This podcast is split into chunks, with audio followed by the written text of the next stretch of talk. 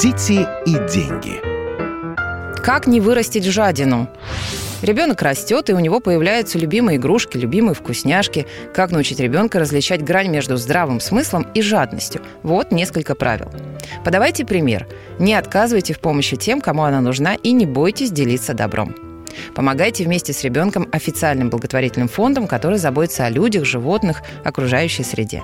Объясните ребенку, что поделиться с голодным человеком едой – это правильно, а отдавать все деньги малознакомому человеку, который пытается вас разжалобить и самому сидеть на голодном пайке – неправильно. Делайте своими руками игрушки, поделки и дарите их родным и друзьям. Заботьтесь об окружающих, не забывайте уступить место в транспорте людям с детьми или в возрасте. Дети и деньги. Чтобы ребенок научился обращаться с деньгами, у него должны быть собственные деньги. Самый простой способ – это карманные средства. Но и тут необходимы правила. Определитесь, во-первых, со стратегией.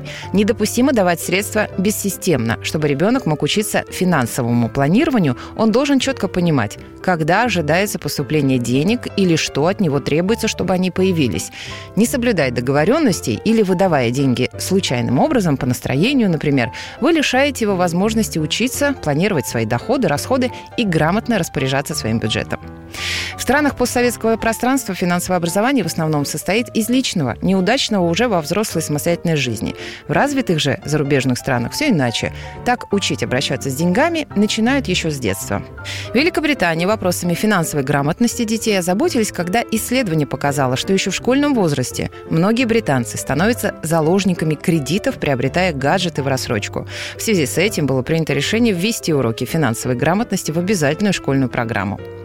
Сингапур давно известен инновациями в вопросах финансового образования. Помимо соответствующих знаний в школах, тут же банки способствуют финансовой грамотности детей, открывая счета для юных жителей уже с пяти лет. А вот в Швеции карманные деньги юным жителям предоставляет само государство. В семьях там часто заведена традиция способствовать умению копить. Любую накупленную ребенком сумму родители удваивают уже из своего кармана. Дети и деньги. Родители часто сталкиваются с трудностями в формировании грамотного отношения к деньгам у своих детей. Мы расскажем вам, как избежать основных ошибок и научить ребенка тратить правильно. Многие родители предпочитают не посвящать своих детей финансовые дела семьи. Это неправильно. Обсуждение семейного бюджета помогает понять, каким образом нужно тратить деньги, тем самым формируя финансовую грамотность. Вы не даете карманных денег, а это необходимо. Наличие собственных средств позволяет детям чувствовать себя самостоятельными. Давать еженедельно небольшую сумму можно уже с 5-7 лет, и эти деньги ребенок должен тратить по собственному усмотрению. Вы постоянно контролируете его траты? Не стоит. С таким подходом получается, что карманные деньги принадлежат вашим детям лишь формально. Столь жесткий подход порождает чувство неуверенности. Готовьтесь к тому, что изначально попытки самостоятельной траты денег будут ошибочными. Все должно быть в меру.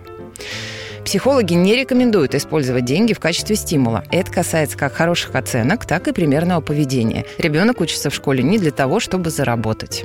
Также не принесет пользы и оплата помощи по дому. Дети быстро привыкнут к такому способу заработка и в дальнейшем откажутся делать что-то бесплатно.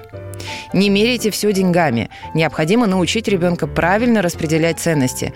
Стоит объяснить детям, что важность человека измеряется вовсе не его благосостоянием. Часто подростки хотят немного подзаработать в период летних каникул. Не нужно отбирать у них всю зарплату для пополнения семейного бюджета. Лучше попросить приобрести угощение для всей семьи или предложите частично оплатить общий поход в кино.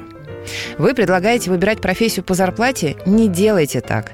Существует множество профессий, не предполагающих карьерного роста и солидного заработка. Подросток вправе выбирать специальность, где может себя реализовать. И, наконец, ошибка, которую совершают все, и не только по отношению к детям – манипуляция деньгами. Дети и деньги. Политика.